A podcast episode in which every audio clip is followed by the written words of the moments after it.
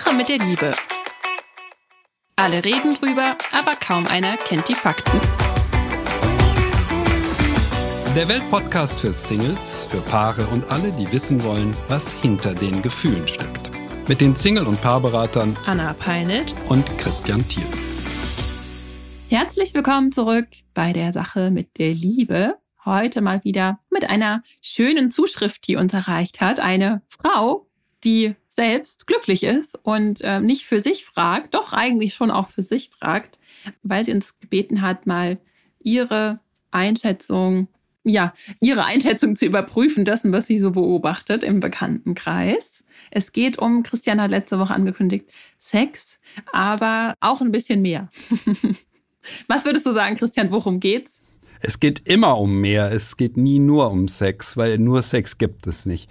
Es geht beim Sex immer um die Gefühle und um ein sehr inniges, intensives Erleben, um eine Verbundenheit. Nein. Also losgelöst davon, nein, es geht immer um mehr. Ja, das sehe ich auch so.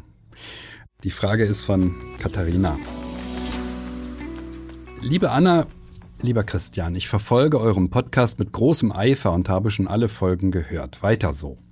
Neulich habe ich mich gefragt, ob ihr das Thema Körperlichkeit, Attraktivität in Bezug auf Sexualität einmal ausführlicher behandeln könntet.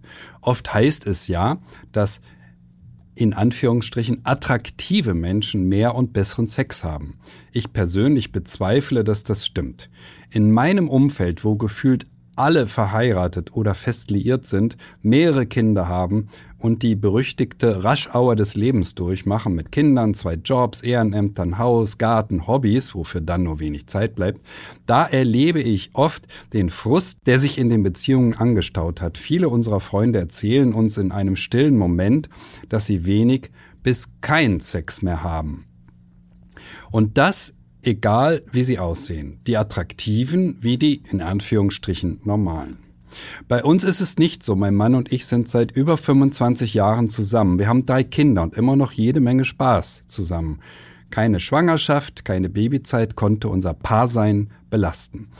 Klammer auf, natürlich gibt es trotzdem ab und zu Krisen. Klammer zu. Und das, obwohl ich nicht dem gängigen Schlankheitsideal entspreche und mein Mann dagegen eher zu dünn ist.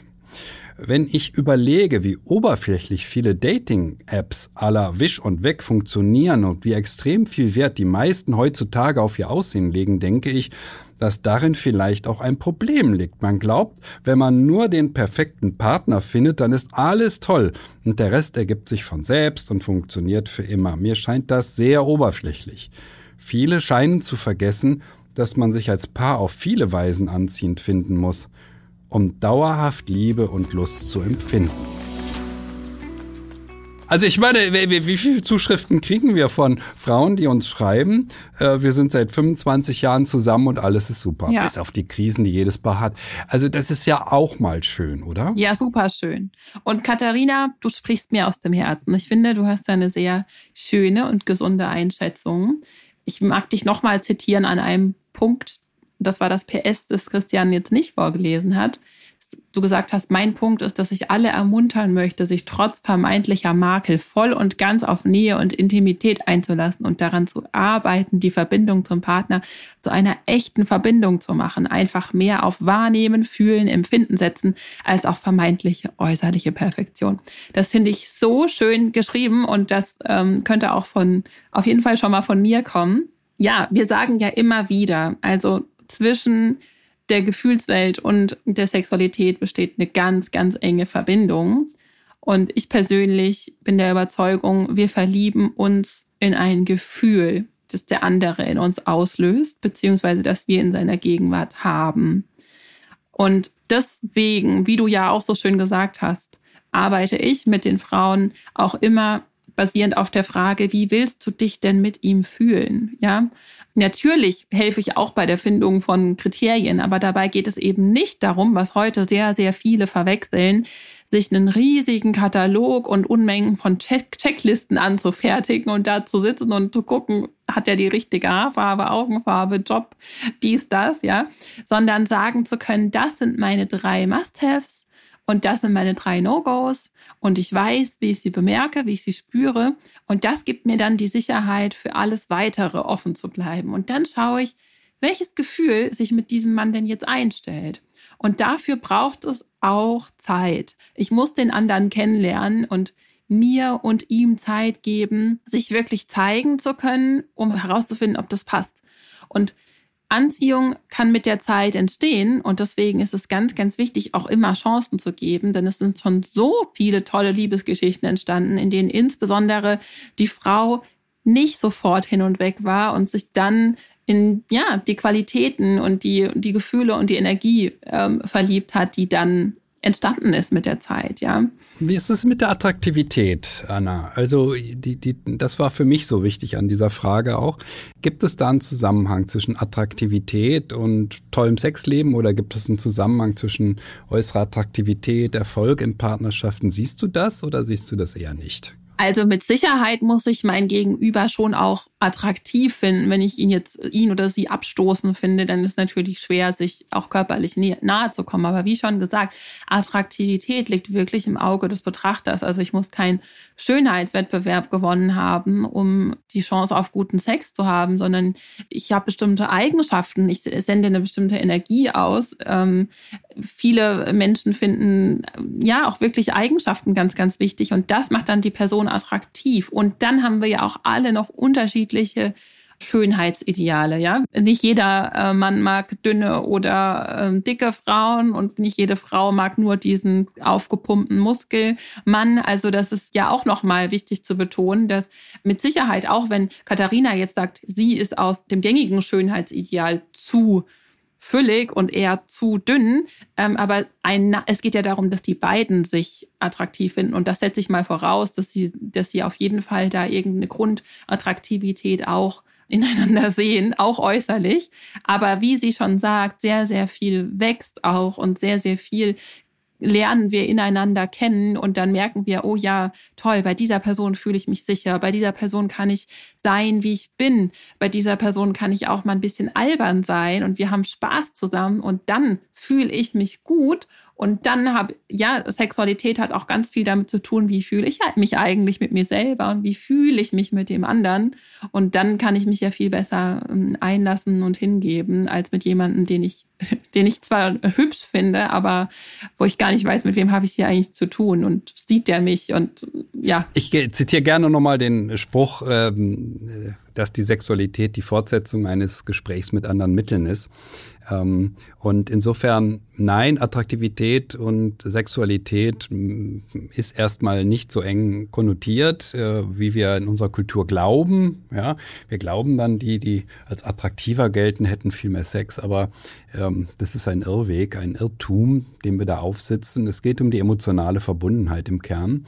Was bei der Attraktivität allerdings passiert, ist zum einen, dass wir tendenziell jemand wählen, der ähnlich attraktiv ist wie wir selber. Das ist forschungsmäßig nun wirklich allerbestens belegt. Also wenn man die Hochzeitsfotos nimmt von 10 Paaren, und die sind sehr unterschiedlich attraktiv, und schneidet die Fotos auseinander und dann legt man die wildfremden Menschen vor, dann schaffen die das ohne Probleme, die passenden Paare zusammenzufinden. Ja?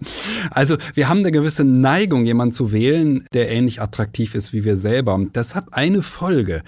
Frauen, die sehr überdurchschnittlich gut aussehen, treffen extrem selten auf ein passendes Gegenüber. Und Frauen, die eher durchschnittlich gut aussehen, für die ist das gar kein Problem.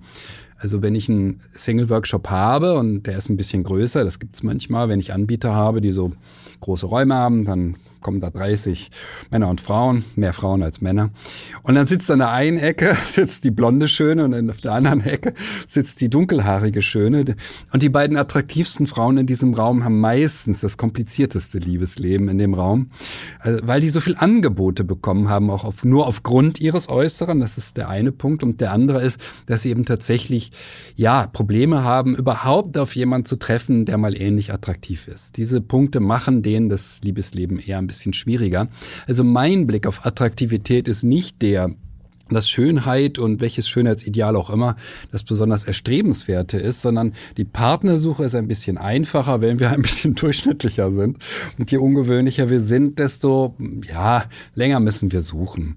Und offensichtlich sind hier zwei Menschen aufeinander getroffen, die sehr aufeinander fliegen, vielleicht auch körperlich aufeinander fliegen, aber auf jeden Fall seelisch sich sehr verbunden fühlen. Und deshalb haben sie so eine schöne Beziehung und so ein gutes Liebesleben, wie sie betont. Das erlebe ich auch noch ein bisschen anders, denn ich muss sagen, ich habe auch sehr viel attraktive Klientinnen, ja. Aber ich auch.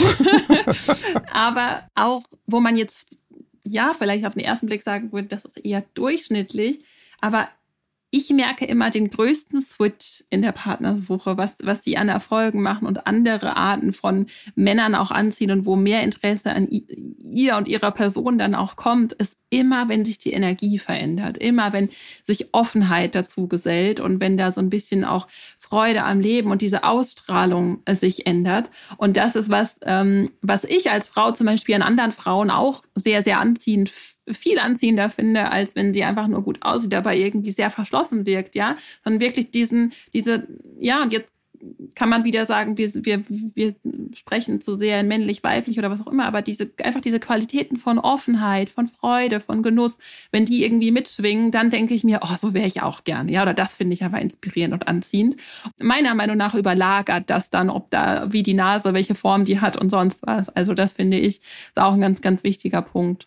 Und dann finde ich diese Zuschrift so schön, denn wir haben jetzt viel über Partnersuche so ein bisschen gesprochen oder wie kommt Attraktivität überhaupt zustande, aber die meisten Leute vergessen ja auch, dass eine Beziehung Zuwendung braucht, ja, wenn wir dann in Beziehung sind und dann haben wir, selbst wenn wir irgendwie den tollen und die tolle, attraktive oder super energetische Person gefunden haben, wenn wir wollen, dass diese Beziehung nicht in eine WG ausartet oder eine WG bleibt, ja, in der zwei Menschen einfach nur zusammenleben und abends, wenn es hochkommt, nebeneinander auf dem Sofa sitzen, sondern auch eine erfüllte, leidenschaftliche Beziehung führen wollen, so wie Katharina sie beschreibt, ja, dann ist es wichtig, dass wir in diese Beziehung und die Verbindung von zwei Menschen auch Zeit investieren. Also ich kann nicht erwarten, dass wir abends übereinander herfallen, wenn wir uns den ganzen Tag nicht beachtet haben, wenn wir keinen Kontakt hatten, wenn da keine Nähe entstanden ist. Denn das fühlt sich nicht vertraut, nicht intim an. Und wenn mir jemand fremd ist, wenn mein Mann mir eigentlich fremd ist, wenn er sich keine Mühe gibt, dann fühle ich mich bei ihm nicht sicher und kann und will mich ihm dann auch gar nicht hingeben. Und das ist was die meisten Menschen total vergessen. Also Gottman spricht ja zum Beispiel auch von diesen Bits of Connections als Beziehungsmaker oder Breaker, ja. Also sucht man im Alltag Kontakt zueinander oder lebt man eigentlich nur nebeneinander her und konzentriert die Energie aufs Außen? Und das ist das, was sie ja eben auch beschreibt. Viele Menschen so in der Rush-Hour des Lebens, in der ich mich ja zum Beispiel auch gerade befinde, ja. Da muss einfach die Priorität weiterhin innerlich ganz klar auf der Beziehung liegen.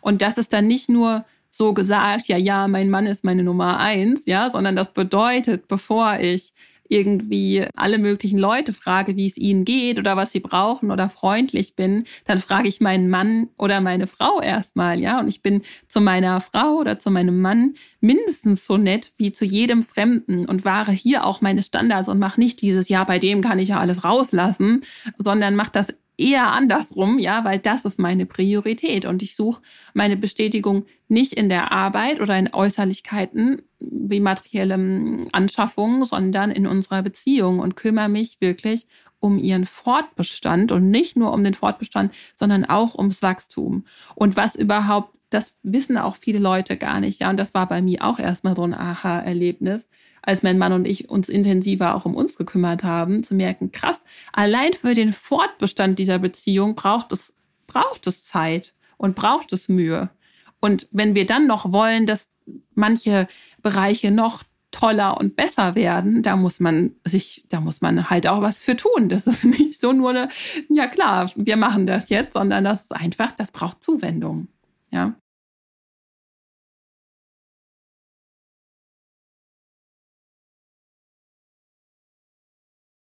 Das mit der Zuwendung und dem etwas dafür tun, aber wir haben den Mythen-Button lange nicht gedrückt, aber das ist eben der Mythos unserer Kultur, der Grundmythos, dass wir nichts dafür tun müssen, dass wenn wir die Liebe einmal gefunden haben, dass sie aus sich heraus Bestand hat. Ja. Okay, wir reden da ja jedes Mal gegen an oder immer wieder gegen an. Du hast es sehr schön gesagt, wir müssen etwas tun. Ja, wir müssen füreinander da sein. Wir müssen wirklich wissen wollen, wie geht's dem anderen, wie geht es der anderen und was kann ich für dich tun? Wenn uns diese Fragen nicht beschäftigen, gar nicht, ist mir egal, ich habe keine Zeit, anderes ist wichtiger, dann wird, wie John Gottman so schön sagt, von sich aus jede Ehe schlecht. Ja. Und dann leidet die Sexualität, das hängt so eng zusammen, das sieht man immer wieder in der Beratung. Die Sexualität leidet nicht nur, wenn wir den anderen kritisieren und fertig machen, sie leidet schon alleine, wenn wir nicht mehr uns genügend interessieren. Genau. Wirklich also wissen wollen. Ja, einfach nur nichts tun. Nichts tun reicht. Weder im Guten noch im Schlechten, das bringt halt auch nicht. Ja, weil das ist eine Beziehung, was lebendig ist. Das muss. Das ist immer so ein salopper Spruch von mir, dass ich sage, die Männer machen in Beziehung gar keine Fehler. Die machen nichts. Die Frauen machen mehr Fehler, weil sie mehr versuchen, für die Beziehung etwas zu machen. Dabei machen sie mehr Fehler als die Männer. Aber der Fehler der Männer ist tatsächlich, dass sie nichts machen. Gut, jetzt war ich wieder der Männerbäscher. Aber das bewahrheitet sich in sehr, sehr vielen Beratungen, dass tatsächlich so ist. Der Mann macht wenig bis nichts. Und die Frau versucht dann einiges, oft auch ein bisschen unbeholfen. Also kümmert euch umeinander. Seid füreinander da, Männer wie Frauen. Männer, ihr auch, ja. Und dann ist die Beziehung besser und die Sexualität besser. Und das mit der Attraktivität haben wir jetzt, glaube ich, geklärt, ist dann, naja, okay. Ja, an alle, die nice to have. Sind. Nice ja, to have. Herzlichen Glückwunsch und alle, die es nach außen betrachtet vielleicht nicht sind, aber ihr könnt schön sein, euch schön verhalten und Schönheit kommt von innen, ja, wahre Schönheit. Ist wirklich so. Genau. Man strahlt das aus, genau. Okay. Super. Ja, Mensch, jetzt also weiter Post kriegen wir an liebe@welt.de und freuen uns über jede Zuschrift. Wir freuen uns auch über alle Likes, die ihr hinterlasst bei unserem Podcast. Und was machen wir beim nächsten Mal? Du hast dir eine Zuschrift ausgesucht, in der es auch wieder um Sex geht, Christian. Oh nein, das ist ja unglaublich. Wie kann das sein? Ich weiß es nicht. Aber auch hier finden wir bestimmt wieder Dinge, die unter der sexuellen Oberfläche liegen. Und wir sind gespannt. Orgasmushemmung steht im Raum als Stichwort, ne? Orgasmushemmung.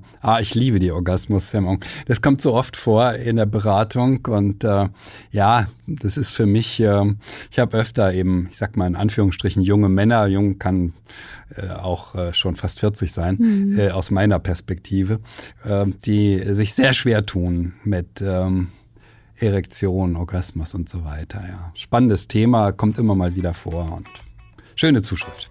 Gut, dann bis zum nächsten Mal. Wir freuen uns. Bis dahin. Alles Liebe.